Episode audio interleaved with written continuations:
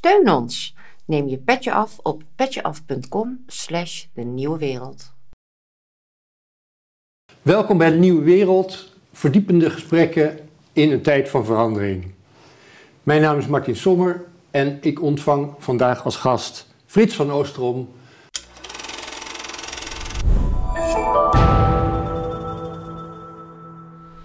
Frits. Dank. Uh, ik zal natuurlijk toch iets zeggen over Frits van Oostrom. Uh, hij heeft voor de vakantie, wanneer was het precies? Uh, Hangt er vanaf wanneer je met vakantie gaat, maar 12 mei, toen 12... ik afscheid nam van de okay. universiteit. Dat viel samen met de publicatie van ja. Reinhard. Ja. hij heeft dus afscheid genomen van de universiteit als universiteitshoogleraar in Utrecht. Hij heeft tegelijkertijd deze pil gepubliceerd en uh, ik mag wel zeggen dat ik, uh, ofschoon ik, ik zelf uh, ja, geen bijzondere band heb met Reinaard of het Middel-Nederlands. ja, ik heb het met open mond van A tot Z gelezen en ik weet dat ik niet de enige ben. Frits van Oostrom heeft een prachtig oeuvre bij elkaar geschreven. Um, als voorlaatste boek was Nobel Streven. Daar heeft hij de geschiedenisprijs voor gekregen. Hij heeft over Maarland geschreven, ook een veel gelezen en verkocht boek, wat best bijzonder is voor uh, ja, toch zo'n zo'n zo'n gespecialiseerde hoogleraar. Maar hij heeft nog veel meer gedaan, daar gaan we het allemaal over hebben. Hij, hij, was een geëngageerd universiteitshoogleraar, heeft zich ingezet ook voor, voor een breder onderwijs dan alleen het specialisme. Ehm, hij heeft de kanon voor de voor, het, voor, voor het geschiedenisonderwijs, voor het basisonderwijs, heeft hij gemaakt in 2006. En hij heeft zich eigenlijk nog tot, tot in zijn slotreden aan toe ingezet voor uh, het Nederlands als uh, voertaal aan de universiteit. Daar gaan we het allemaal over hebben, dus er is ruimschoots stof voor een mooi gesprek. Maar we beginnen uiteraard met dit prachtige boek. En ja, ik heb dat met ontzettend veel plezier gelezen. Het is, het is, het is niet alleen een. Het is eigenlijk voor een deel een autobiografie. Het gaat mm. ook over uh, de loopbaan van, van Frits van Oostrom zelf. Zijn eerste fascinatie voor uh, Reinaard. Um, het, het, gaat over de tekst, uiteraard. Een, een, en het is eigenlijk ook een. Uh, ja, een, een, een, geschiedenis van, van een volkscultuur. En uiteindelijk zit er ook nog een nieuwe tekstuitgave van de Reinhard zelf bij. Het is van een ongelooflijke weelde en rijkdom. En eigenlijk is mijn eerste vraag, naar aanleiding van mijn eigen plezier om het te lezen. Waar komt het plezier van het schrijven vandaan? Want uh, het, het, komt toch eigenlijk, ja, mag ik wel zeggen, steeds minder voor dat je zo'n zo'n boek, wat toch veel mensen vreemd is, een vreemd onderwerp, dat je dat openslaat en niet minder dichtslaat voordat je het uit hebt. ja. Ja, ja het, het, plezier van het schrijven noem je. Laat ik heel eerlijk zeggen, het schrijven als zodanig vind ik niet een hele fijne activiteit. Het kost me, de schijn is tegen me, maar het kost me moeite. Ja. Uh, het kost me moeite. En, en uh, zo'n boek, uh, daar komen ook een aantal versies van. En die verschillen behoorlijk van elkaar. En Hoeveel versies? Vier.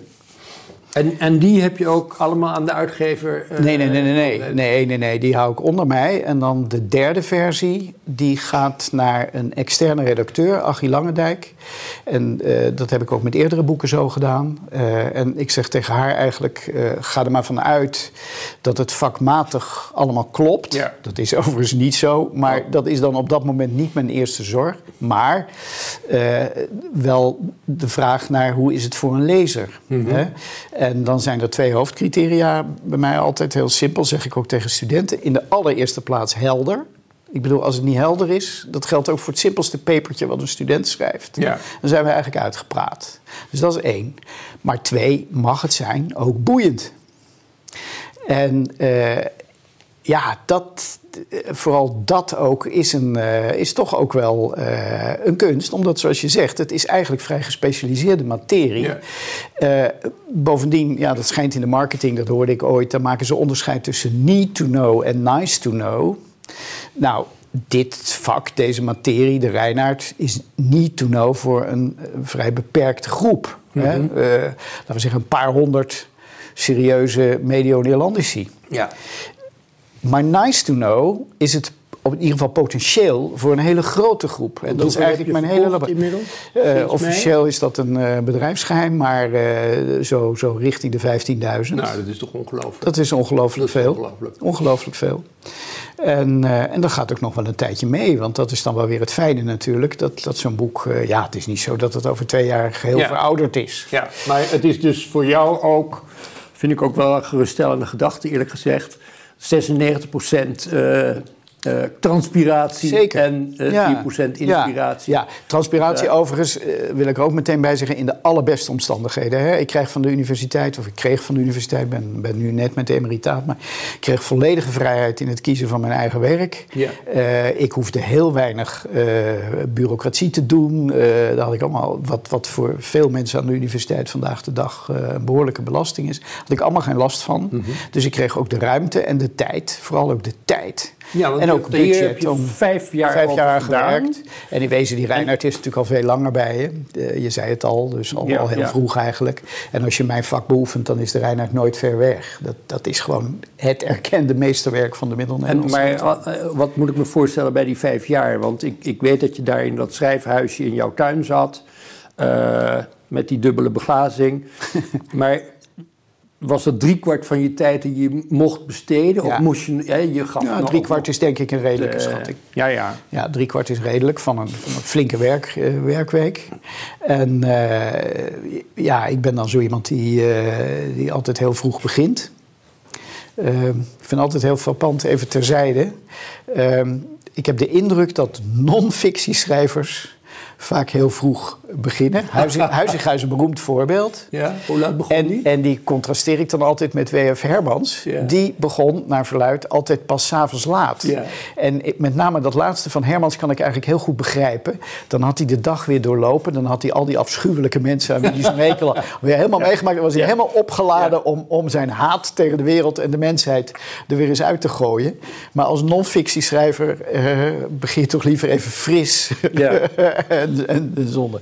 Dus uh, ik begon s ochtends om zes uur en, uh, met schrijven. Ja. En uh, dan is er nog een ander ding, dat zul je trouwens ook herkennen. acht uur schrijven op een dag, dat lukt, lukt niet, niet veel mensen. Nee. nee. Maar lukte het jou? Nee, nee eigenlijk niet. Ik, ik ben op een gegeven moment, dat had ik ergens gelezen... en ik dacht, ja, dat is eigenlijk wel een goede, goede aanpak twee uur op, twee uur af. Ja, ja. Uh, dus van zes tot acht. En dan ja. nou, van acht tot half tien deed ik even iets anders. En dan, dan, dan weer twee uur en zo. En dan s'avonds was, het, uh, was het kaarsje meestal ook op. Ja, maar goed, dan... Uh, Oké, okay, nu hebben we gehad... Schrijven is... Ja, schrijven is, is moeizaam en het is toch wel flink werken en het hoofd moet kraken. Maar niettemin, jij slaagt erin een reeks van boeken te schrijven die een breed publiek ja. aan, aanspreken. Mm. Je hebt die ambities, zoals je net uh, uitlegde, helderheid en aantrekkelijkheid. Maar ik moet zeggen, en dat zal toch ook wel je eigen constatering zijn, dat je toch een, een, een, een witte raaf bent daar, daarin. In dat wetenschappelijke veld. Ja, nou, er zijn nog wel een paar, maar, maar het is niet heel veel, dat klopt. En uh, dat begint er al mee denk ik dat die omstandigheden die ik net schetste, die hebben niet zoveel mensen. He, dus ik ga helemaal niet doen alsof het alleen maar een kwestie van omstandigheden nee. is. Natuurlijk moet je ook wel talent en inzet meebrengen. Maar dat is toch wel degelijk een factor. He, uh, wie, wie heeft er nog de tijd en de energie om, om jarenlang mm -hmm. aan, een, aan een boek te werken? Maar was dat dan uh, vroeger ook de beslissende factor? Want een van de dingen die ik tegenkwam in het boek en die, ja, die ik ook wel uh, aantrekkelijk vond, waren jouw voorgangers die zich met uh, de Reinhard hebben ingelaten. Uh, jij noemt Lulofs en, en Hellinga, ik noem een paar namen, ja. die mij verder ook overigens niet, niet, niet, zo gek veel zeggen. Maar wat eruit spreekt is ehm, een grote inzet en toch ook wel een zekere durf om dingen op te schrijven. Ja. En, en ik denk toch ook wel dat je bij, bij hun, maar, maar weerspreek me als het mm -hmm. niet zo is dat je die aantrekkelijkheid toch ook wel terugvindt. Van, kijk eens wat... Het, het, het, nou ja. ja. zoals je zelf zegt, het waren leraren die iets, ja. die iets, Ja. die iets wilden overbrengen. Ja, zeker. En dan kom je ook, weer, ook wel een beetje op de Nederlandistiek. Kijk, ik denk, en dat gold zeker ook voor mij... vrijwel niemand gaat Nederlands studeren voor de middeleeuwse literatuur. Ik bedoel, als je 17, 18 jaar bent, dan, dan is het de moderne literatuur die je het meest aanspreekt. Dat had ik ook. Hmm. Hè? Uh, in die studie uh, zit het dus vol, zo'n collegezaal, of dat was in ieder geval in mijn tijd zo, met mensen die helemaal voor die moderne letterkunde gingen. En de mensen die moderne letterkunde gaven, waren dus bijna geneigd om een klein beetje uh, de, de overloop van studenten te temperen. En ze vooral even heel stevig beet te pakken. En uh, niet te denken dat het alleen maar ging over het verkondigen van hoe mooi uh, de geschriften van. En iedereen wilde zelf schrijver worden. Precies, dus dat, hè, dus dat ook altijd een beetje, zeker aan bepaalde universiteiten speelde dat wel een rol. Daartegenover, die mensen die historische letterkunde gaven, dat waren standwerkers. Want als die niet ja, heel erg hun best deden, dan kwam er niemand ze weg. Dan kwam er niemand. En dat is in onze vakken uh, eigenlijk altijd zo gebleven. Dus je hebt inderdaad, nou ja, Herman Pleijden, ook een voorbeeld, maar ik zou hem nog een heel stel kunnen noemen. Ja. Echt van die mensen die de hele tijd, uh, ik doe dat zelf ook, uh, aan het roepen zijn van er is eigenlijk niks mooiers dan middeleeuwse of 17e eeuws heeft ze letterkunde. Dat zit heel diep in die vakken, die, die zendingsdrang. Ja, maar dat zit ook, ook Ik ben daar zelf uh, in zekere zin ook door bekoord geraakt, al heel snel in de, in de studie. En ik ben dus eigenlijk nog steeds bezig om mijn eigen verrassingen over die middeleeuwse literatuur, die zo ver weg is. Ik bedoel, de Reinhard is 750 jaar oud. En we kunnen het erover hebben alsof het een moderne roman is. Ja. En nou geldt dat ook bij uitstek voor de Reinhard, dat maakt het ook zo uniek. Maar om, om dus mijn eigen verrassing daarover die veel groter is dan mijn verrassing bij het lezen van moderne literatuur, want dat is helemaal je eigen wereld. Maar om die verrassing over te dragen op de lezer. Ja, maar er is ook iets, iets bij, uh, bij jou, maar ook bij die voorgangers, wat ik inlas, uh, een zekere vrijmoedigheid, uh, een zekere durf ook om iets te beweren. Ja. en ook wel een soort,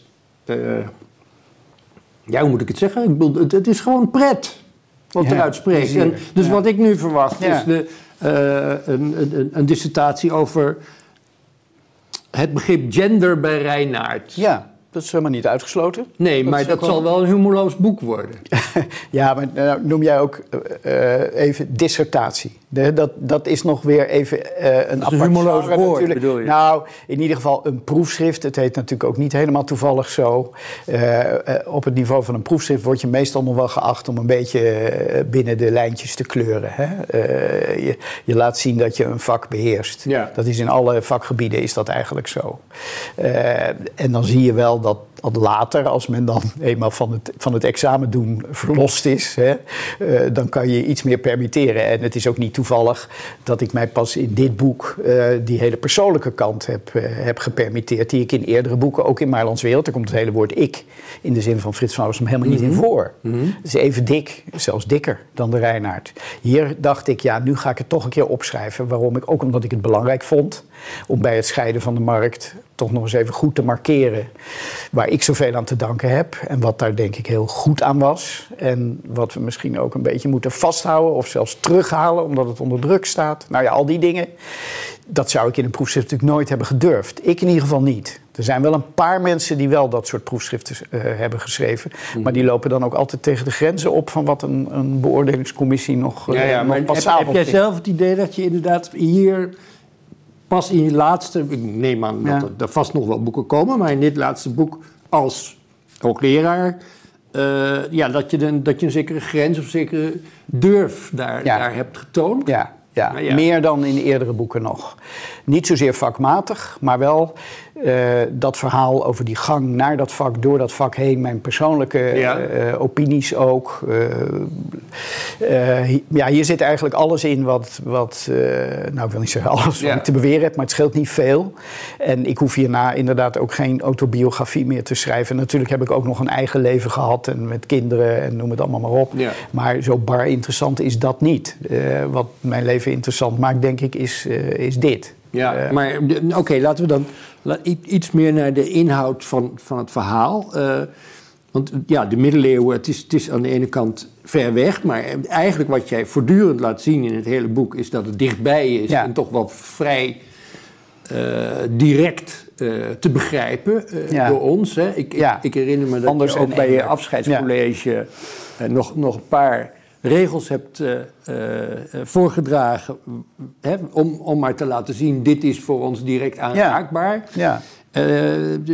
betekent dat het ook dat, dat jij ja, direct zelf te maken heb gehad in dat schrijfhuis met een soort van historische sensatie.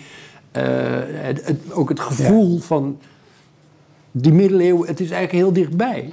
Ja, nou, dat begrip historische sensatie, wat nu bij Huizinga vandaan komt, uh, dat wordt vandaag de dag wel vaak gebruikt en ook wel een beetje erg losjes gebruikt. Als je dat bij Huizinga naleest, dan, dan ziet hij dat toch in een hele specifieke zin. Uh, niet als een soort permanente gemoedstoestand, uh, maar als zeldzame momenten in de loopbaan van een historicus, waarbij je echt het gevoel hebt dat je het verleden helemaal vast hebt en er zelfs helemaal in opgaat. Het zit aan de rand van de mystieke ervaring bijna. Mm uh, nou, in die zin zou ik me ook geen voorbeeld weten te herinneren uit mijn eigen loopbaan. Of nou, moet misschien diep nadenken, misschien dat ik één of twee toch zou kunnen uh, weer, weer terughalen. Um, dus dat is zeldzaam. Maar laten we zeggen, is een historisch besef, dat al in de allereerste plaats. Maar ook een, een versmelting, hè? zou men in de ouderwetse dat, hermeneutiek zeggen. Ja. Uh, en dan bedoel ik helemaal, ik maak me geen illusies. Hè? Uh, uh, we, we weten van de middeleeuwen 5% of zo, ik noem maar wat. Mm -hmm. En uh, ik, ik zou het zelf in de middeleeuwen ook maar heel kort volhouden, denk ik. Ik bedoel, er zijn immense afstanden. Maar het is wel zo, dat is denk ik ook wel een factor. Ik zoek die middeleeuwers natuurlijk op in hun taal. Hè? Het gaat bij mij altijd om die literatuur. Dat Middel-Nederlands. En dan is toch altijd wel frappant, wat je dus ook als ervaring had toen ik, toen ik er wat uit, uit visiteerde, dat het eigenlijk verrassend herkenbaar is en heel dichtbij komt. Zoals ik in het algemeen wel denk, als je met mensen in gesprek gaat, dan komen ze je toch altijd wel nabij. Mm en dat kan zelfs over die grote afstand wel zijn. Dus niet elke historicus zal daar overigens zo over denken. Hè? Je kan ook een enorme lijst opmaken van immense verschillen. Maar jij, bent, jij bent in je werk natuurlijk gewoon ook iemand die het zo dichtbij mogelijk haalt. haalt. Dat is jouw, haalt. ook jouw activiteit. Ja, hè? en dan zijn er twee methoden. Dus je haalt die, uh, je gaat zelf naar die mensen toe, probeer je, en te begrijpen ook mensen, eh, om maar eens iets te noemen, eh, iets belangrijks. Ik ben persoonlijk niet gelovig. En ik heb toch heel wat geschreven ook over religieuze middeleeuwse literatuur. Uh, dan moet je toch je best doen om je daarin in te leven. Nou, op dat gebied verbeeld ik me al helemaal niks. De, de mystieke ervaringen van Hadewig en, zo, en de visioenen, die blijven heel ver van mij afstaan. Maar je kan toch je best doen, denk ik. Eh, dat is een vak. Ja. Om, om daar iets van te begrijpen. Ja. Dan word je gelukkig dus, ook dus geholpen door voorgangers. Ja voorstellingsvermogen eh, eh, speelt een rol. Ja, vandaar dat ik ook zo vroeg begin, weet je. Dan zit ik nog niet vol met mijn eigen occupaties, bij wijze van spreken. Maar bijvoorbeeld, ik bedoel, je, je bent ook niet bang in, in dit boek... en ik meen te me herinneren, uh, jouw vorige boek over no, Nobelstreef evenmin... om in zekere zin ook te speculeren van ja. wat wat kan er door iemand heen gegaan zijn? Wat kan er, ja, nou ja, je, eh, op een gegeven moment met, pas ik mee op. Heb, je, heb je Willem, wie is nou die Willem? Ja, en uh, uh, is het een mogelijke tegenstander geweest van zeker, zeker, jouw andere hoofdfiguur van Marlon? Ja, klopt. maar dat, dan zeg je er zelf bij, Oké, kan, maar Hè, dit zijn zulke tegenstrijdige figuren. Maar hè, mogelijk heeft het voor iets groters ja, gestaan. toch dicht bij elkaar. Partijstrijd. Verkerend, zeker, zeker. Dus inderdaad, in al mijn boeken uh, wordt ook wel gespeculeerd. Uh, ja, dat is A, denk ik, om, dat is wetenschap. Ook nadenken over wat je nog niet weet en de grenzen daarvan opzoeken. Uh, dat is punt één. En punt twee is, dan komen we weer even op dat schrijven en die lezer terug. Ik neem die lezer ook wel serieus. Uh, en ik denk dat lezers dat ook wel interessant vinden om iets van die ontdekkingstocht, nou, eh, je kunt het heel pathetisch zeggen, maar zo bedoel ik het helemaal niet, maar om dat mee te maken en mee te denken. Ja. En dat kan ik nu ook merken aan de, dat is grappig van, van schrijverschap in deze tijd. Ik ben goed vindbaar via het internet. Ik krijg ongelogen elke dag nog mails over dit boek. En dat, dat, die, die hebben heel vaak dezelfde vorm. Uh, ook bij eerdere boeken was dat zo. Van, uh, ik heb zeer genoten van uw boek. Uh, wat is dat toch knap? Wat is dat een mooi vak? Wat weet u toch veel? Alleen ja. op bladzijde 252 Eén dingetje. blijkt u toch even niet het fijne te weten van de bijenteelt. Ja. Ik ben namelijk zelf al mijn hele leven imker. En ik had u dus kunnen vertellen dat... Nou, die mensen hebben altijd gelijk. Ja. Gelukkig kan je nu een website naast het boek maken... met aanvullingen en correcties. En daar besteed ik ook zorg aan. Voor de Reinhard heb ik al een hele hoop klaar liggen. Ik moet het alleen nog, uh, nog plaatsen op het internet. En dan met nette bedankjes aan al die mensen die mij correcties sturen. Ja. Dat is het ene type. Maar er zijn dus ook mensen die, mee, die zijn echt gaan meedenken over bepaalde problemen. Die ja. komen met eigen suggesties. Ja. En uh, ja, dat, dat, dat is toch heel mooi om, om, om te zien dat je, dat, uh, dat je mensen daar ook in kunt prikkelen. En, en dan, dan hebben ze zelf uh, ja, dat nice to know.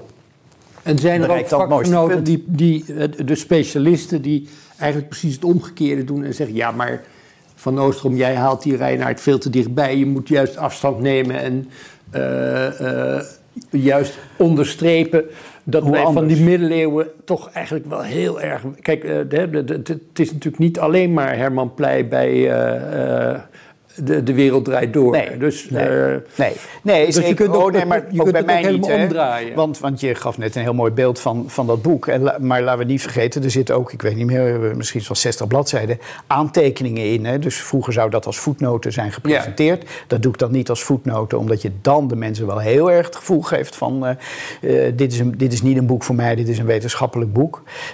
maar nou zitten ze achterin, kan je dus helemaal ongelezen laten. Maar ik heb zelf wel heel veel zorg aan die aantekeningen ja. besteed. En dat is een heel fijn weef, weefwerk waar ja, ja, per alinea eigenlijk heb ik, wel heb ik gezien. En uh, verantwoording wordt afgelegd. Precies, dus je kunt het, mee, het meedenken uh, speelt zich in hoge mate af. Uh, en het discussiëren in, in, in met vakgenoten. Ja. En, en nu komen natuurlijk ook, hè, er gaat altijd even wat overheen, maar komen de recensies van collega's los. En natuurlijk schrijven die van, uh, nou, zijn visie op uh, Grimbeert de Das is misschien toch een beetje, een beetje scheef, want zus en zo.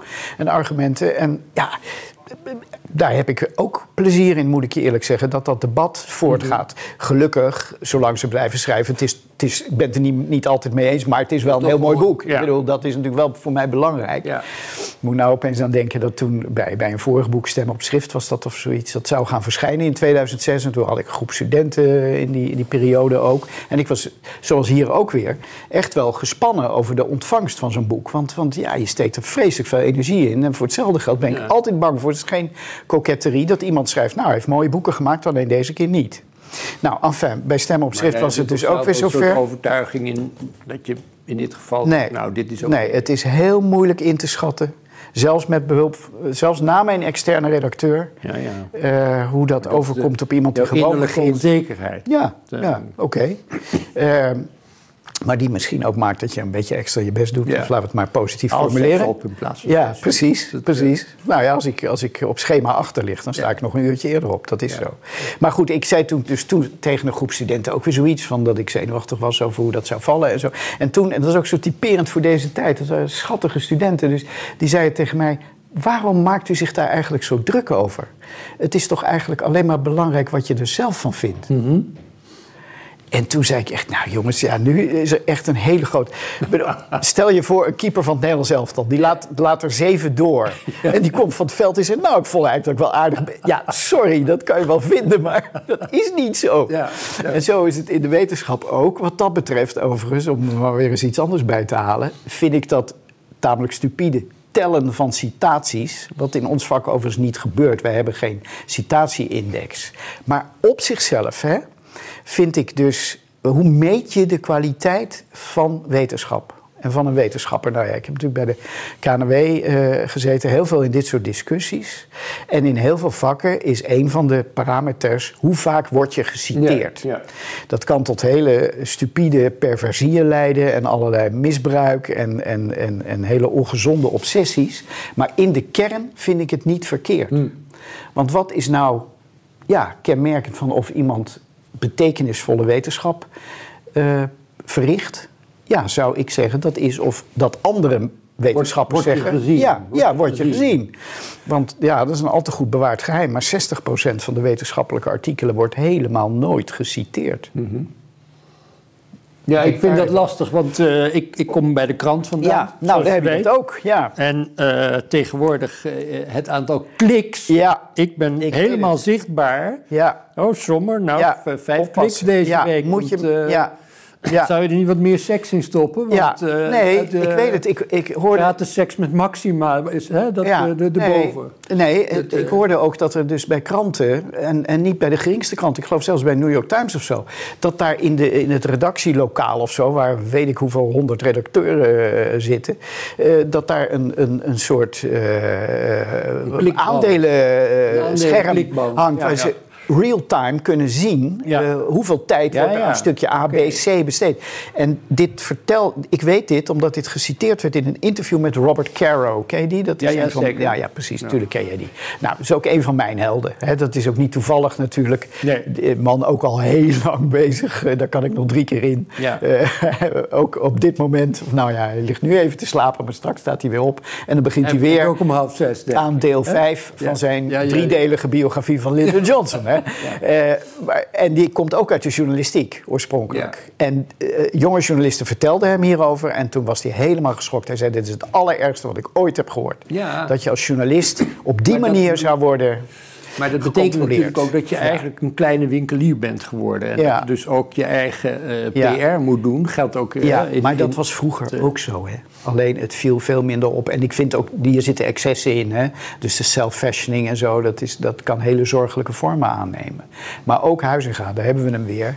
Ook hij reisde wel achter zijn boeken aan om er aandacht voor te vragen. En waarom ook niet? Hij had wat te brengen. Nee, nee, dat, dat, ik ben het met je eens. Ik bedoel, uh, als je als je iets maakt, dan kun je ook je best doen om het uh, aan de man te brengen. Maar als je de hele tijd een chef in je nek zit te blazen uh, die zegt van uh, je, moet je moet zorgen dat je, je vaker geciteerd wordt, ja, dan kan het een hele neurotische ja, toestand worden. bij sommige en, wetenschappen is het ook zo In de wetenschap, net als bij de krant, er zijn natuurlijk ook hoeken en gaten die, die niet zo aantrekkelijk zijn. Dat klopt. En, uh, Die, en die toch gedaan moeten worden. Ja, de, en dat is ook heel erg belangrijk. Over de cao's moeten ja. stukjes geschreven ja, worden. Ja, zeker. Die zijn, uh, want die zijn ook heel belangrijk. Ja. En dan komen we ook weer terug op dit boek. Ik bedoel, dit, dit is een, een... Nou ja, hè, dan ga ik toch maar af op, op de oordelen. Het is een zeer leesbaar, boeiend boek over een interessante tekst. Enzovoort gaan er veel van over de toonbank.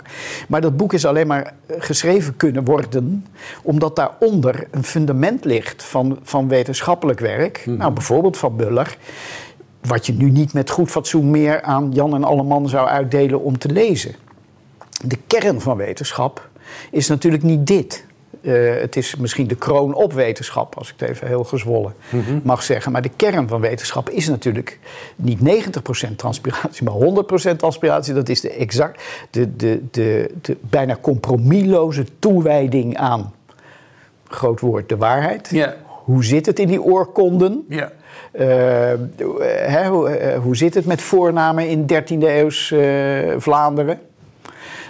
wat allemaal uit te zoeken is. En waar je dan meestal vrij saaie publicaties over krijgt. Maar die het mij toch mogelijk maken om te kijken van die voornaam Willem. Kwam die ja, eigenlijk veel voor? Dan doe nou, je jezelf denk ik toch tekort. Want ik, ik, de kern van de wetenschap is het vinden van feiten, hè, zou je kunnen zeggen. Ja, de waarheid. Dat geloof ik nog wel steeds. Dat zijn niet alle humanisten. Nee, maar de, de, kern van wetenschap is natuurlijk net zo goed. En dan komen we eigenlijk op het tweede onderwerp waar ik graag met je over wil spreken. Is natuurlijk ook overdracht. Ja. En uh, de, de, de geschiedenis van de universiteit is twee dingen. Is, ja. is het achterhalen van de waarheid en het overdragen daarvan aan, aan een volgende generatie. generatie. Absoluut waar. En voor de universiteit is zelfs dat laatste, denk ik, nog het allerbelangrijkste.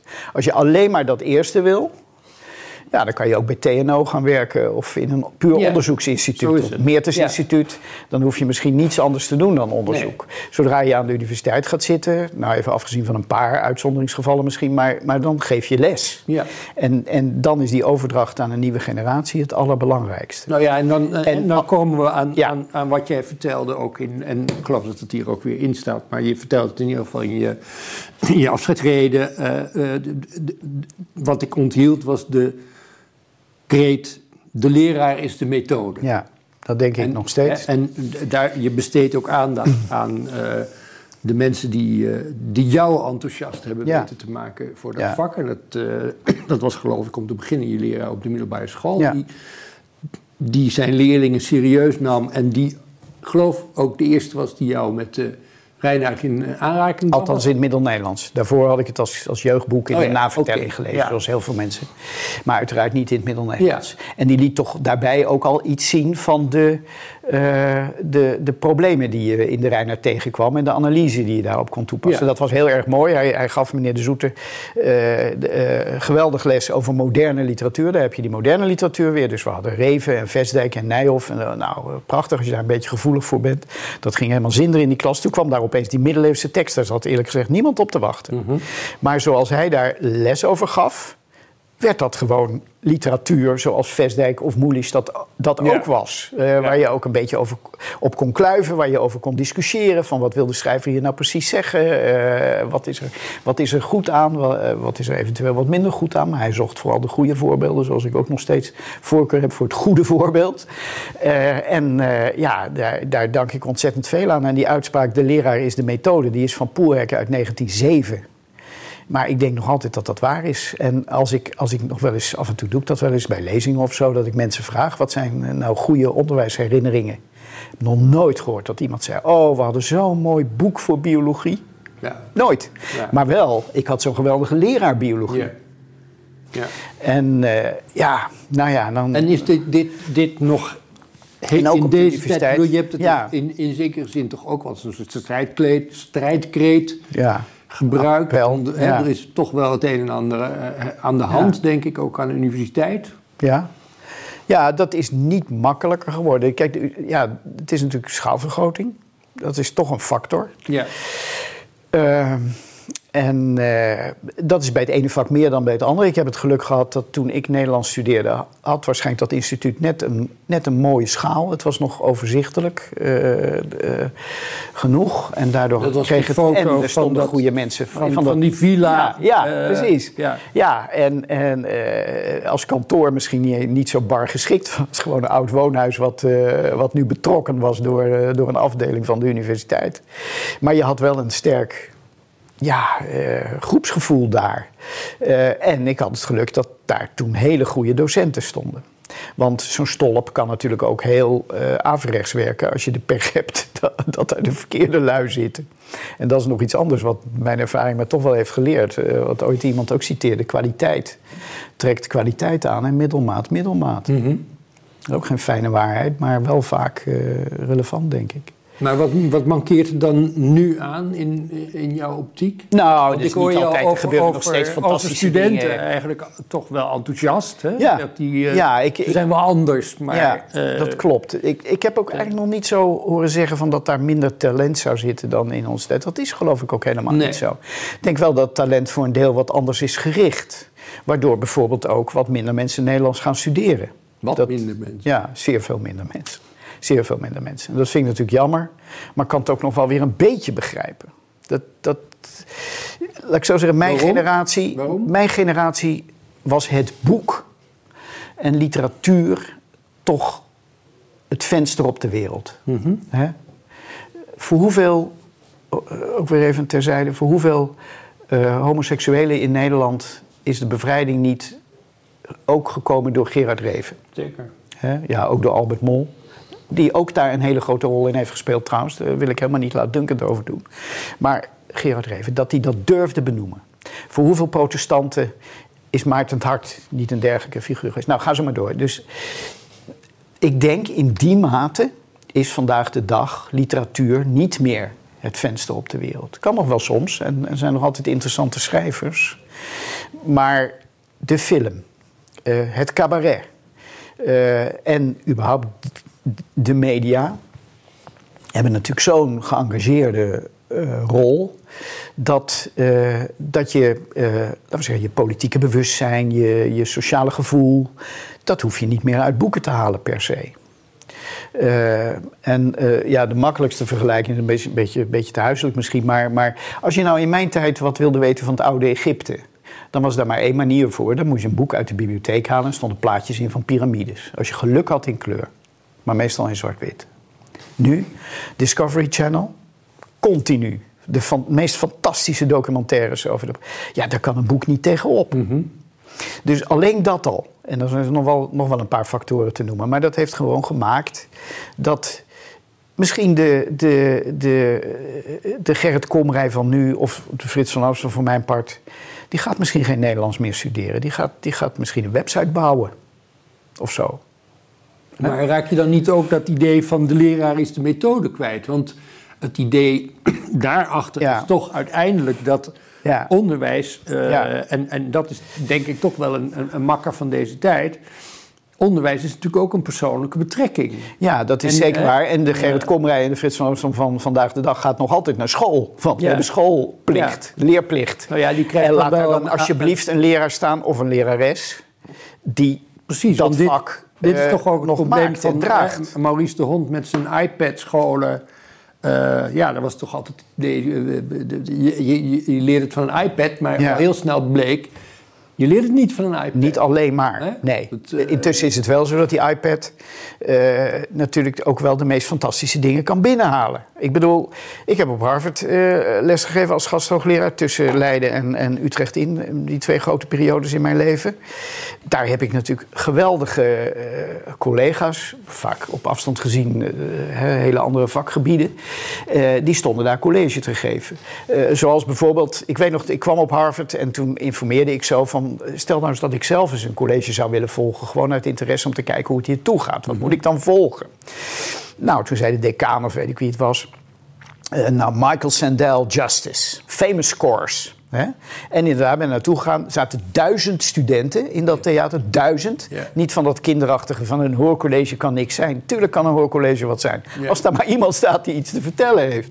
En, uh, en Sandel, misschien heb je hem wel eens gezien. Dat is verder helemaal geen volksmenner of zo. Maar ja, wel geweldig. En die cursus die stond als een huis. En elk jaar waren daar duizend studenten. Vandaag de dag kan je diezelfde cursus zelfs gefilmd, zoals we hier nu ook zitten, online, vinden. En met name uh, aflevering 1 heeft 2 miljoen, of misschien is het inmiddels 5 miljoen kijkers. Aflevering 7 beduidend minder hoor. maar nog ja. altijd aantallen ja. die je in een normale collegezaal niet bij elkaar Maar het doet toch niet af aan het idee, en dat zal je nee, zeker moet iemand, dat, Natuurlijk. Dat, dat, iemand terugpraat. Absoluut. En, uh, ik, en er moet een makelaar zijn. Dat is ook heel belangrijk. Weet je, zoals meneer De Zoete dat voor mij was. Dat hij kon zeggen... Ik weet nog, ja, dit is ook weer zo. Er is een verhaal uit de oude doos. Dat ik, ik, ik hield wel van lezen. En ik denk dat ik in de tweede zat of zo, misschien in de derde. Dat ik een keer vertelde dat ik zo van Godfried Bomans hield. En ik weet nog wat hij zei, namelijk, daar groei je nog wel overheen. Ja, ja, ja, ja. Nou, vandaag de dag didactisch een doodzonde om zulke uitspraken te doen. En het is misschien ook een beetje flauw. En jij woont in Haarlem, dus jij hebt waarschijnlijk ook nog een zwak voor dat Bomans. Bomans 100 meter van mij vandaan woont. En er staat een grote houten plak op het huis. Voilà, en dus, die had natuurlijk ook absoluut... Maar goed, uh, toch even neem ik toch even voor meneer De Zoete op. dat hij mij op dat moment het gevoel gaf... oh, er is kennelijk nog wel iets meer ja. dan Godfried ja. En die rol van die makelaar, dat hou ik ook heel vaak studenten voor... Uh, is ontzettend belangrijk. Dat, dus dan vraag ik ook aan ze van... Uh, door wie ben je eigenlijk gaan houden van Gustav Mahler of zo, ik noem maar wat. Dus het geeft, hè, dat, komen op een andere functie zijn, van... Maar laat dat vooral een leraar zijn. Maar dan komt op een andere functie van het onderwijs. Inderdaad ook richting geven. Ja. En uh, jij hebt, uh, ik meen in 2006, de kanon uh, ja. Ja. voor de geschiedenis gemaakt.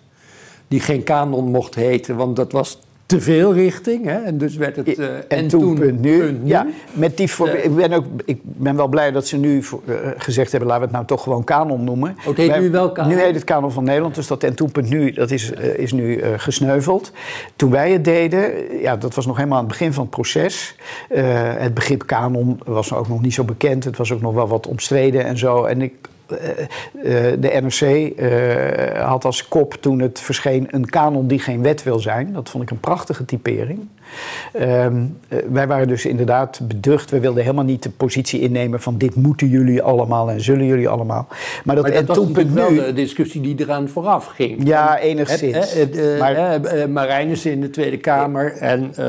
Ook over toen, toen, toen het Nationaal ja, Museum speelde in diezelfde tijd. Ja. Uh, was toch de discussie.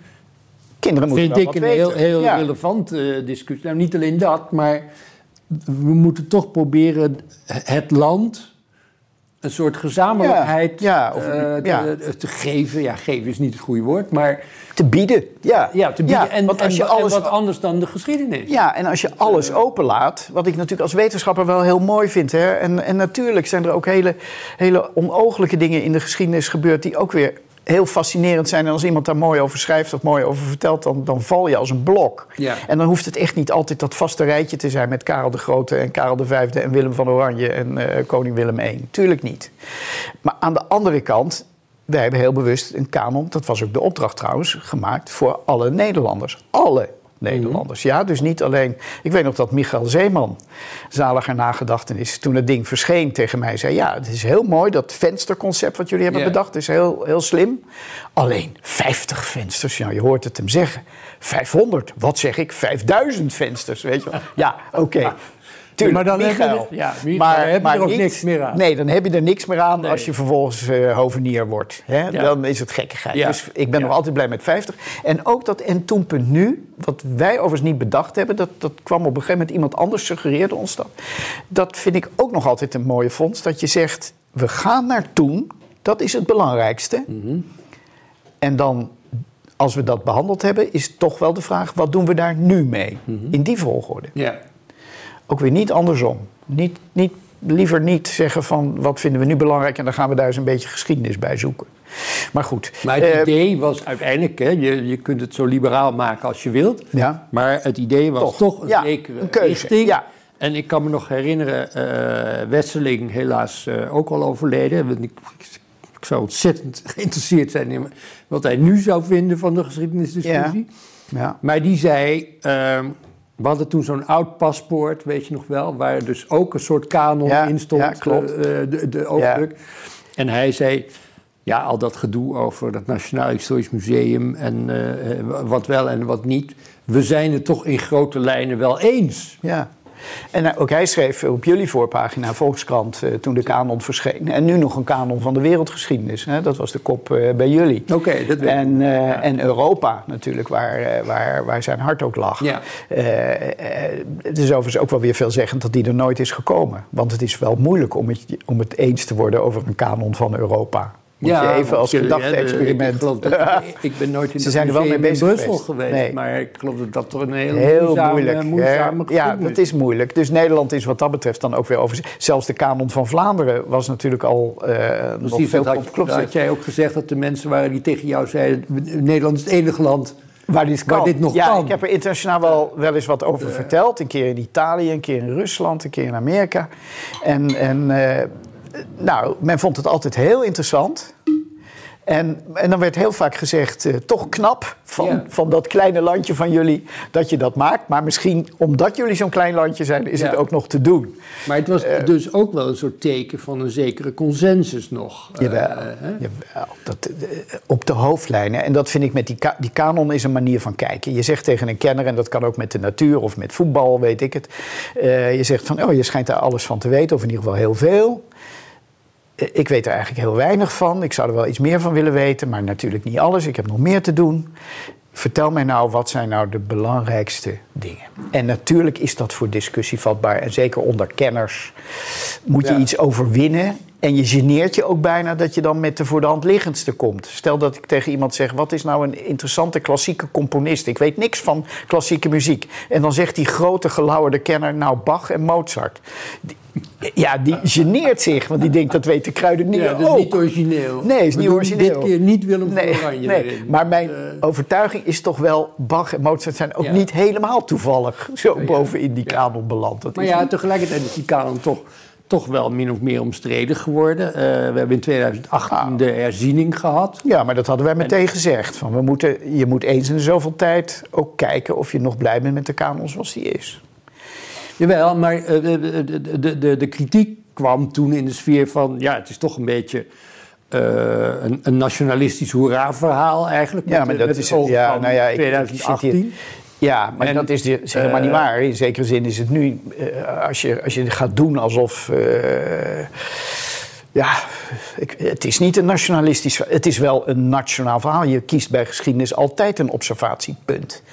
wereldgeschiedenis. Ja, klinkt mooi, maar... En dan voor de basisschool, hè? Wij ja, maken niet voor de basisschool. Dat, dat moet ook nog over hebben dat het, dat het niet meer getoetst wordt in, in de basisschool. Maar in ieder geval, het is niet een verhaal. De slavernij uh, zit erin, Srebrenica zit erin. Het beeld was... Kolonia, ja, maar dat beeld was... Hè, want daar kwamen ja, maar heel veel Kamerleden mee. Die zeiden, ja, nou, er moeten meer zwarte bladzijden in.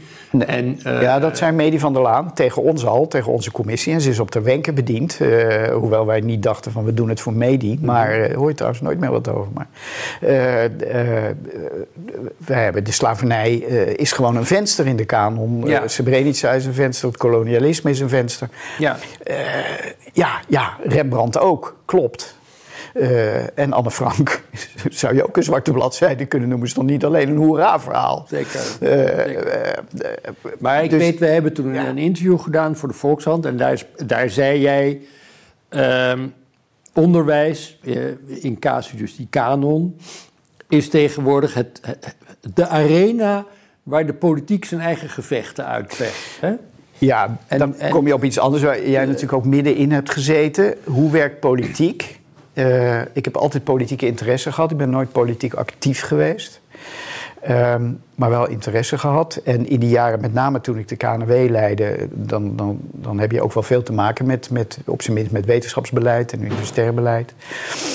En, en een van de dingen die ik toen geleerd heb, dat, dat is dat politiek in laatste instantie, in laatste instantie over politiek gaat.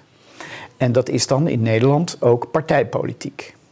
Uh, ik vind het overigens nu. En, dat, dat, moet je wel even uitleggen. Ja. Je bedoelt, die, die partijen willen zichzelf exponeren. Ja, er zijn, er zijn, ze schaken eigenlijk. En ik, heb, ik behoor niet tot degene die altijd de politiek van alles de schuld geven hoor. Want dat lijkt me een heel moeilijk vak. Ja. Maar ze schaken op verschillende borden. Uh, maar het werkt natuurlijk nog altijd zo dat, ja, uiteindelijk, wat is de toets? We hadden het net over van hoe beoordeel je voor een wetenschapper goed is. Nou, politiek is nogal. Wie, wie dus, die moet de verkiezingen, uh, nou, liefst winnen. Ja. Dat gaat langs de lijn van partijen. Dat betekent dat geen enkele politicus zich kan permitteren om te zeggen: ja, ik zit hier alleen maar voor het onderwijs. Maar met D66 of met CDA heb ik niks te maken. Ik zit hier zonder last van vruchtgespraak een beetje aan het onderwijs te sleutelen. Nou, dat kan je misschien helemaal in het begin zeggen. En ik vind bijvoorbeeld dat portefeuillehouders onderwijs, ik volg het nog steeds een beetje, in de Kamer, dat door de bank genomen eigenlijk heel redelijk doen. Die zijn echt nog wel met onderwijs bezig. Zeker. Maar als een zaak op een gegeven moment chefzagger wordt, ja, dan gaan er hele andere dingen spelen. Wat is goed voor onze partij? Hmm. En dat snap ik wel, want dat, dat is hun vak hun legitimiteit. En dat is natuurlijk van een totaal andere orde. En dan zal, imaginair voorbeeld, maar dan zal D66 a priori tegen een voorstel van de PvdA zijn, omdat het een andere partij is. Maar dat stemde jou en, toen ter tijd, en, vijf jaar geleden, toen, toen dit dus allemaal speelde. Het Nationaal Historisch Museum was een goed voorbeeld trouwens. Ja. Ronald Plasterk was toen minister. Ja. Nou, die kwam uit de wetenschap. Ehm, het discussiepunt daar was natuurlijk de locatie. Dat hadden we godig, zij dank, met de kanon niet gehad. Dat was gewoon een concept. Hè? Maar hier kon geld aan verdiend worden door de gemeente waar dat museum zou verrijzen. Dus daar was meteen een enorme heibel over. Er was nog, nog, totaal niet bedacht wat dat museum moest zijn. Maar het geld zou het in ieder geval gaan opleveren. Nou, het aanvankelijke idee was uh, dat het uh, misschien wel in Den Haag zou komen. En Plasterk met zo'n, uh, ja, ook een beetje de creativiteit en de narigheid van de, van de wetenschapper. Die zegt, nou, Arnhem vind ik eigenlijk wel een mooi idee. Dus die wijst het toe aan Arnhem. Vervolgens gaat het nog over de plaats in Arnhem. En daar kwam toen een beter idee. Nou, ik zal niet het hele verhaal oprakelen. Misschien doe ik het ooit nog eens in een boek hoor. Want, want daar is wel een hele hoop gebeurd toen. En toen kwam er een andere locatie in Arnhem. En Ronald Plasterk, ja, ook een beetje in dat opzicht nog wel de wetenschapper. Die dacht, ja, dat is eigenlijk een beter idee. Klopt, gaan we dat doen? Nou, dat heeft hij geweten in de Kamer. Uh, die werd meteen gepakt dat hij een draai had gemaakt. Omdat hij van de ene plek in Arnhem naar de andere was, uh, was verhuisd, imaginair gesproken. En die kreeg toen even uh, te merken ja, dat partijpolitiek inderdaad iets heel anders is dan waar zetten we dat museum neer. Maar sindsdien, hè, 2018, is ook, dus inmiddels ook weer vijf jaar geleden, is, is toch eigenlijk wel de hele geschiedenis enorm gepolitiseerd. Ja. Hè? Ja, en, en hoe kijk je daar tegenaan? Ja, want, nou, uh, met zorg. Want dat is toch wel een hele volgens wat jij nu net vertelt, hè, dat, eigenlijk is dus nu de hele geschiedenis een politieke arena geworden van, ja. van, van partijstrijd. Ja, maar niet, dat zijn niet alleen de, de politieke partijen, dat is ook de universiteit zelf. Zeker. En, en eh, zelfs ook wel de historici zelf, of Nederlandse historici. Maar, maar ja, dit danken we uh, ook aan Amerika, denk ik. Daar is het wel heel erg begonnen. Uh, überhaupt natuurlijk een een, een, land met veel meer polarisatie. Ja, vind ik ook gek. Dat is wel een iets andere schaal dan Nederland. Ja. Uh, daar is op een gegeven moment uh, uh, ja, de politisering of het besef dat er, dat er toch ook ideologie zat in de manier waarop we omgaan met geschiedenis. Dat is heel dominant geworden. Dat besef is als zodanig natuurlijk terecht. Hè? Ik ben daar niet naïef over. ik, ik geloof ook niet in helemaal waardevrije wetenschap. Ik denk wel dat je een beetje je best kan doen om het niet al te gek te maken. Maar helemaal waardevrij zal het nooit zijn. En zeker een vak als geschiedenis uh, vroeger hadden we de verzuilde geschiedschrijving, hè, de geschiedenis van het katholicisme door Rogier. heeft natuurlijk altijd een, een, soort mobiliserende functie gehad. Dat Absoluut. kun je niet ontkennen. Absoluut. En dat, eh, dat, dat is niet te vermijden en het is misschien ook helemaal niet zo erg. En als iemand zich daar zelf van bewust is en daar op een fatsoenlijke manier mee omgaat, hoeft daar ook geen bloed over te vloeien. En er is gelukkig ook altijd een andere historicus die daar wat tegenover zal stellen. En dan mag jij als lezer uitmaken wat je, wat je voorkeur heeft. Dus zo, zo is het ongeveer uh, dat het werkt. Ja, wat mij, mij wel maar toen werd het even tussen haakjes, want eh, niet alleen Frank, ik zat in Frankrijk voor de Volkskrant, daar had je toen al La Guerre de Mémoire. Ja, de, de, ja.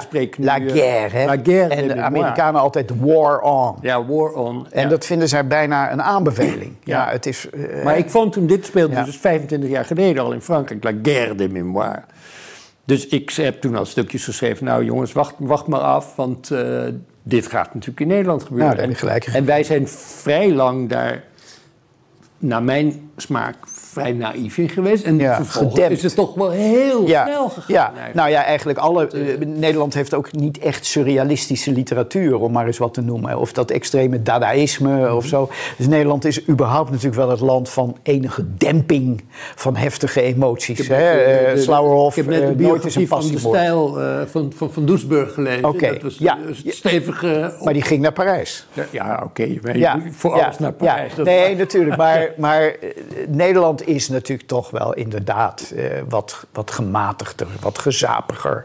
En daarom vinden sommige schrijvers het hier ook verschrikkelijk. En dan gaan ze weer weg. En andere kunstenaars. Want, maar dat kun je nu niet meer zeggen. Over. Nee, het, is scherper geworden. Het is dat klopt. Scherper dat klopt. En, dat en klopt. inclusief die uh, excuses. Ja. Dat ja. enorme aandrang om... Ja, ja ook uh, bijna tot een soort harakiri toe. Terwijl je ook zou kunnen aanvaarden. Ja, het is gek dat ik dat dan weer met de Reinhard associeer. Daar kun je al lezen. De mens is zwak en feilbaar. Hè? Ja. En dat wil niet zeggen dat je alles moet goed praten. Natuurlijk niet. Maar je, je, moet juist die fouten onder ogen zien. En je moet ze in ieder geval niet gaan wegpoetsen of verzwijgen. Of, of ik vind het niet erg als men bij een standbeeld van Jan Pieterszoon Koen een plaatje maakt van daar denken we inmiddels anders over. Dat, dat is zelfs heel verstandig waarschijnlijk. Maar excuses verondersteld, zeker als je het hebt over Koen of, of ja. nog verder. Eigenlijk dat Reinaard vandaag is. En dat er dus niet meer een verschil is tussen wat er in de geschiedenis gebeurde en wat er nu gebeurt. Ja, en ik denk er ook altijd bij die dingen, hoe gaat men over 100 jaar uh, over ons denken? Hè? Want uh, ik weet heus wel dat de slavernij is afgeschaft. En, en uh, afschuwelijk natuurlijk. Maar die mensen die nu werken in die, in die distributiecentra van Amazon en zo. Oké, okay, die zijn geen slaaf in de zin dat ze persoonlijk eigendom zijn van iemand anders. Hè? Mm -hmm. Goden ze dank niet. Ja. Maar laatst las ik nog weer in een Amerikaans blad dat er, dat er bezorgers zijn die onderweg in zo'n busje plassen in een fles. Omdat ze dan geen, geen tijd, tijd, uh, geen ja, tijd Nou, ja, ja. jongen, jongen ja. zeg. Uh, Oké, okay, slavernij in de oude zijn is het niet. Maar, maar laten we nou niet doen. En altijd dat... Want ja, dan, dan ben ik ook geneigd om het natuurlijk voor het verleden op te nemen. Wat ik in het algemeen wel doe. Misschien zelfs iets te veel. Dat, dat besef ik wel hoor, misschien. Dat bedoel je mij, te veel? Dat ik iets te uh, nou ja, ik heb natuurlijk nooit, nooit genocides uh, uh, verdedigd. Maar laat ik zo zeggen, die schrijvers, ja, die, die hebben er ook niet om gevraagd om door mij geëxegeerd te worden. En ik zal dus me wel drie keer bedenken voordat ik iets onaardigs over ze zeg. Uh, ik vind dat ik in de eerste instantie moet proberen om hen te begrijpen. Maar dat geldt ook voor uh, de Vos. Ja. Want hè, die, die, een uitgesproken slechterik. Ja, gemengd. Hè? Hij is wel heel intelligent, hij is heel geestig. Nou ja, hij heeft het goed voor met zijn gezin. Maar hij is, maar, hij is maar als je, het, als je het achter elkaar zet... Ik, ja, uh, nou ja, dat heb ik dan nou ook ja, geschreven. En, ja, maar en ook, je hebt ook geschreven dat de, de, de recentste uitgaven voor kinderen allemaal gekuist zijn, omdat ja. de tieren zielen dat niet meer aan ja, ja, daar wordt ook mee gespot in die, in die editie van Koos Meinders. Maar dat doen ze. En dat kan ik dan ook wel weer begrijpen. Ik bedoel, als je voor een kind van zes de Reinhard gaat navertellen... Ja, dan snap ik, wel dat je niet alle bloederigheden misschien... Nou ja, uh, Roald Dahl, uh, die komt ja, Nou van. ja, daar wordt dan ook een sensitivity reader inmiddels op afgestemd. Ja, maar goed, daar zijn wij het toch nee, niet mee eens. Nee, nee, nee. Dat, daar, daar, nou ja, juist de Reinhard heeft wel een traditie van... van licht gekuiste uitgaven. Uh, en zolang je niet doet alsof dat de authentieke Reinhard is, kan ik dat ook nog wel weer een beetje accepteren. Maar Overigens zijn we inmiddels in het omgekeerde beland. Want de, de scène die nu het meest uh, op de middelbare school wordt behandeld... is de scène waarbij de pastoor een bal krijgt afgebeten. En dat is uh, vet lachen natuurlijk. En dat is ook wel weer een beetje de andere kant. Een beetje goedkoop succes. De scène die vroeger altijd gekuist werd... Ja. die is tegenwoordig de beroemdste scène ja, uit de geworden. Oh ja, Weet je, over zijn wel, ja, ja, Een collega van mij heeft zich er ook over geërgerd. Een hele goede Reinhardist. Dat het enige wat studenten Nederlands van de Reinhard weten is die scène. Alsof dat nou de allerbelangrijkste ja, ja, Nou ja, ik heb, ik heb kleinkinderen en wij hadden laatst uh, het verhaal van uh, Roald Dahl uh, voorgelezen. Niet, niet zelf, maar op een bandje van, hoe heet die jongen ook weer, van Atheneum Boekhandel, die dat zo ontzettend... Yang Meng. Oh, oké. Okay. Die kon waanzinnig goed voorlezen. Okay. Nou, die okay. heeft een aantal van die boeken voorgelezen. En die, en die las toen ook Roald Dahl...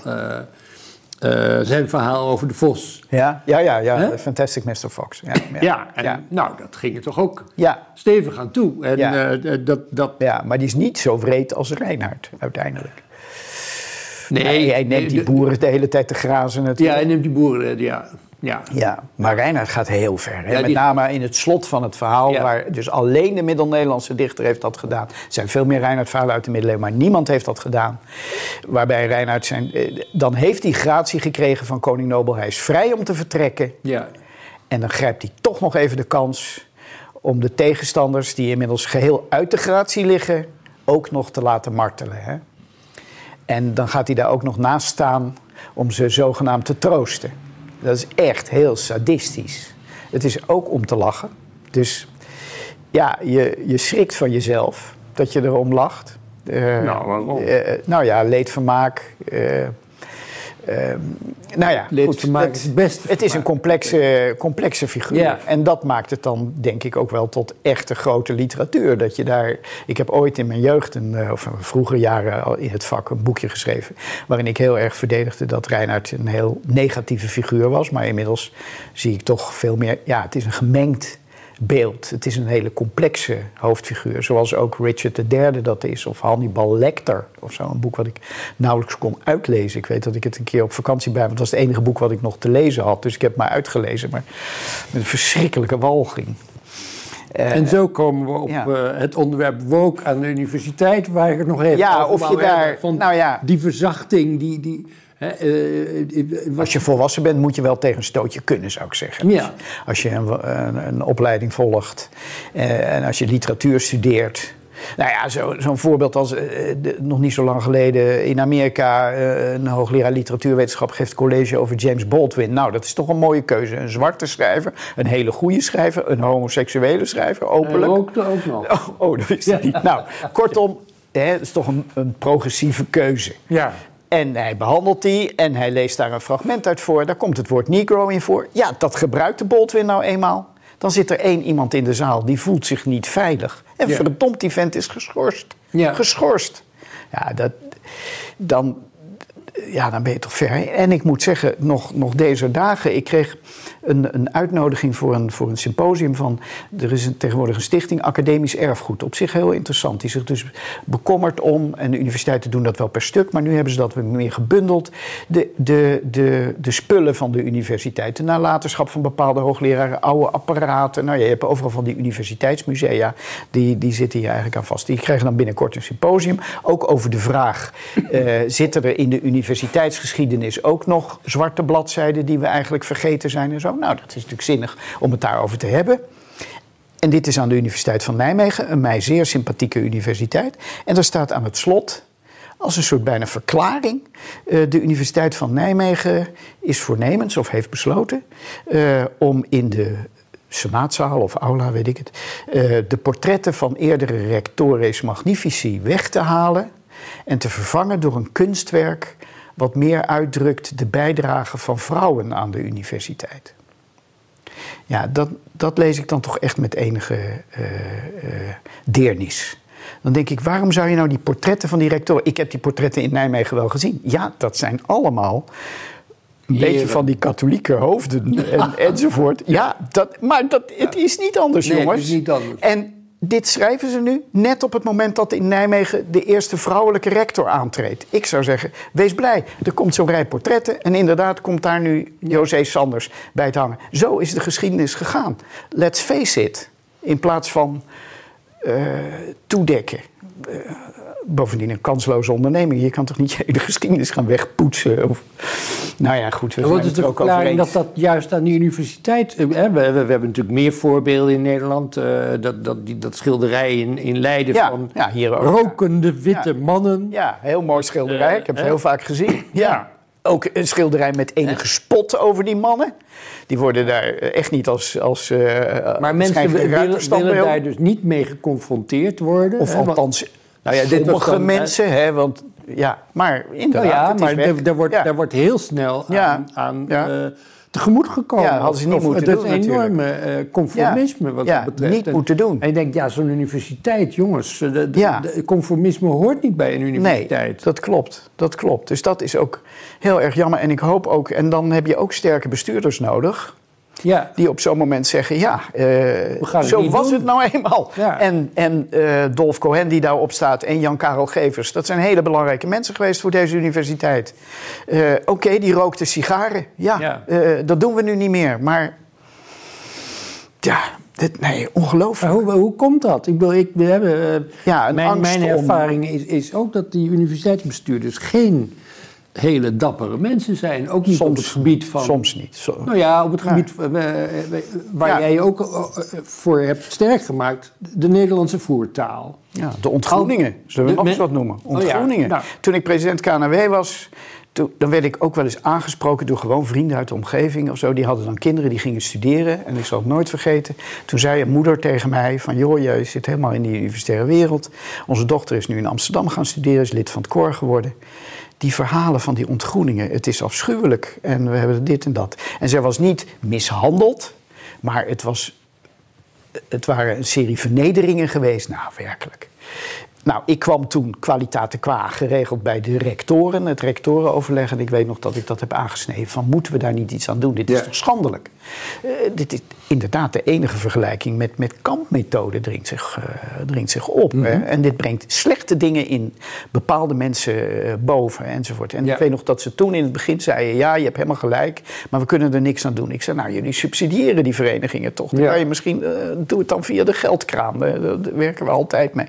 Nou ja, dat lag toen nog heel moeilijk. Geleidelijk aan, er zijn zoveel schandalen naar buiten gekomen. Nu wordt er hier en daar toch echt wel opgetreden. En dat Vindicat in Groningen is een paar keer. Uh, ja, het gaat nog altijd veel, veel te langzaam. Ja. Uh, en elke keer zijn er weer excessen. Um, het, het, is moeilijk. Die, die verenigingen die schermen zich natuurlijk ook verschrikkelijk af. En dan nou ligt ja, het ook weer aan de, aan de besturen van die verenigingen. Willen, ja, Iets met, sorry? Nou, als universiteitsbestuur begint het met iets te willen. En bij ja. al die dingen, uh, ook, ook, ook voortaan Nederlands, lijkt het wel alsof het enige is wat zij zien uh, ja, we moeten de studentenaantal op peil houden. Want zonder twijfel speelde dat met die... Uh, er speelde een financieel argument bij die, bij die studentenaantallen. En hier, ja, die verenigingen hebben natuurlijk ook een vrijheid. Dat is op zichzelf goed. En, en die hebben hun eigen rechtspraak. Daar gaan ze altijd heel erg prat op. Maar, maar, uh, maar ik sprak ook weer een universiteit. Ik, ik ken ook universiteitsbestuurders die wel uh, ja, stelling nemen. Ja. maar ja, joh, moed is een schaars artikel. Ja, en, ook, en toch ook wel uh, het gevoel van verantwoordelijkheid van zo'n universiteit ten opzichte van je eigen samenleving. Hè? Jij hebt je ingezet voor, voor het Nederlands als voertaal en je hebt er keurig bij gezet. Voor, voor mij was het makkelijk, want het is nou eenmaal ja. Mijn vak.